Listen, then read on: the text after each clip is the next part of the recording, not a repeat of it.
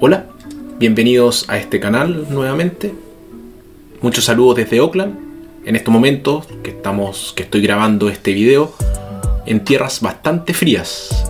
Esperemos encontrar un poquito de acogida en nuestro corazón para poder dejarnos llevar por la palabra de Dios.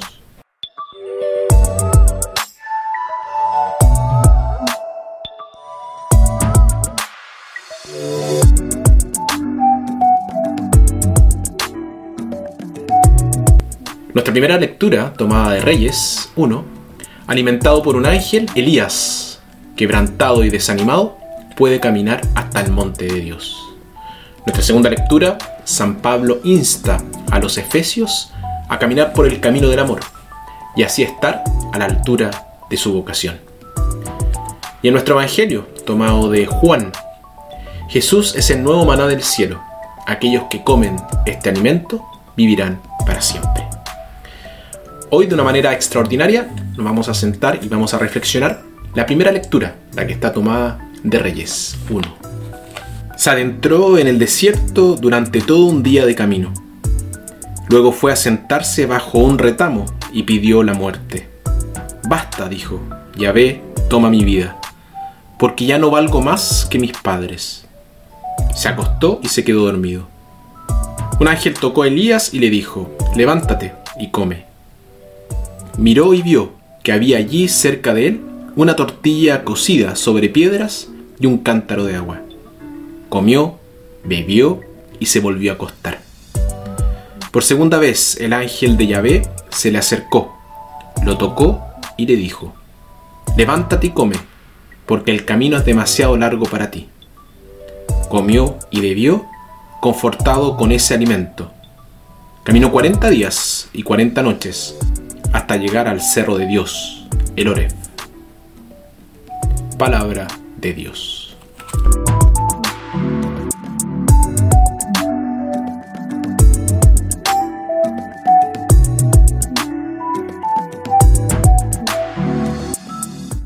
Elías fue el profeta más grande del Antiguo Testamento. Se opuso y derrotó a los profetas de Baal en el monte Carmelo y esto le valió el odio de la reina idólatra, Jezabel, que quería que, quería que lo matara. Así que huyó al desierto, donde se acostó y le pidió a Dios que le quitara la vida. Entonces todos sus problemas habrían terminado. Dios escuchó la oración de Elías y la respondió, pero no de la manera que Elías había, habría querido. Dios le envió un ángel con comida y agua y fortalecido por este alimento del cielo, pudo llegar al Oreb, al monte de Dios.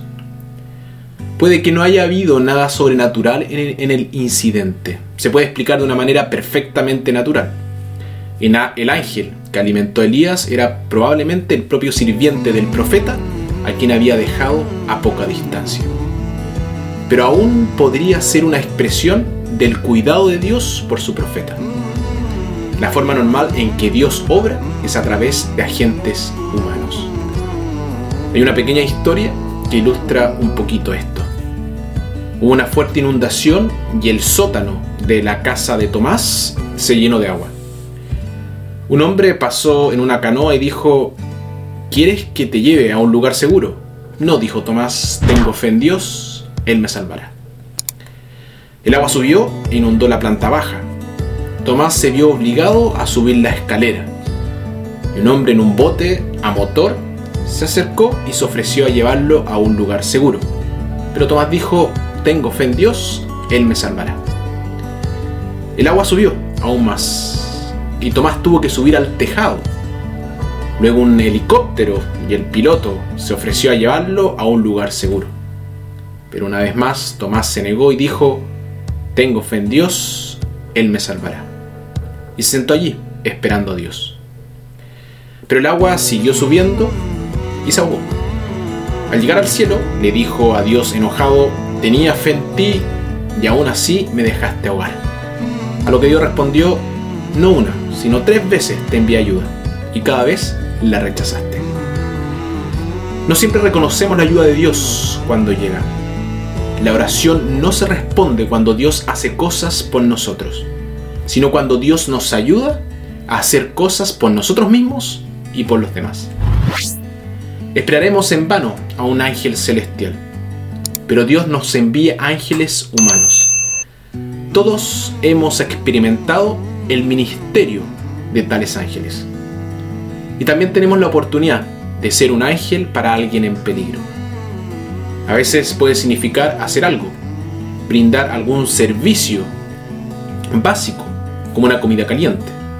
Otras veces puede significar decir una palabra de aliento. En otras ocasiones puede significar simplemente estar al lado de alguien, proporcionando una presencia reconfortante para que la persona no tenga que sufrir sola.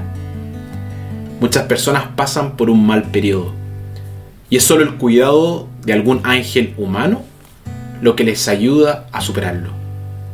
En última instancia, el ángel que Dios nos envió es su Hijo, Jesús. Y Jesús permanece a nuestro lado y nos da no el pan ordinario, sino el pan de vida. Con la fuerza de este, este pan, caminará hasta el monte de Dios, es decir, la vida eterna.